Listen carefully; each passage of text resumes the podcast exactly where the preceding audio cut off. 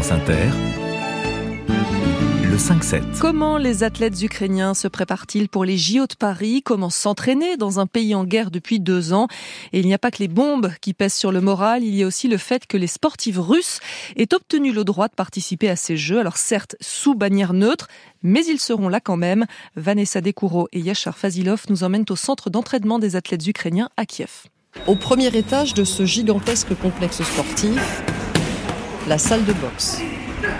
À 25 ans, Anastasia Kovalchuk s'apprête à vivre son rêve olympique malgré les conditions de vie en Ukraine depuis deux ans. On est obligé de s'entraîner avec le son des explosions, avec le son des missiles, quand les murs et les fenêtres tremblent, mais on n'y peut rien. Depuis deux ans de guerre, on s'est habitué à ça. On ne peut pas baisser les bras et ne pas s'entraîner. Si Anastasia rencontre sur sa route olympique une boxeuse russe, ce sera forcément une rencontre particulière. Il n'y aura pas de respect entre adversaires, dit-elle, mais juste de la vengeance par le sang.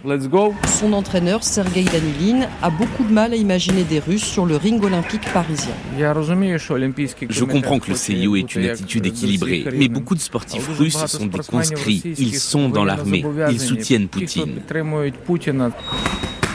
Près de 500 infrastructures sportives ont été touchées, un millier d'athlètes sont engagés dans l'armée, 400 sont morts ou ont été blessés.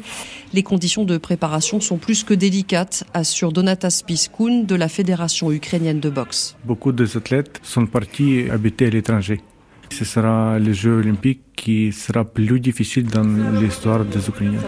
Le travail du comité ukrainien olympique va bien au-delà de la seule préparation sportive. Il faut anticiper pour empêcher tout contact entre sportifs russes et ukrainiens avant et après leur affrontement. Vadim Goutsait est le président du comité national olympique ukrainien.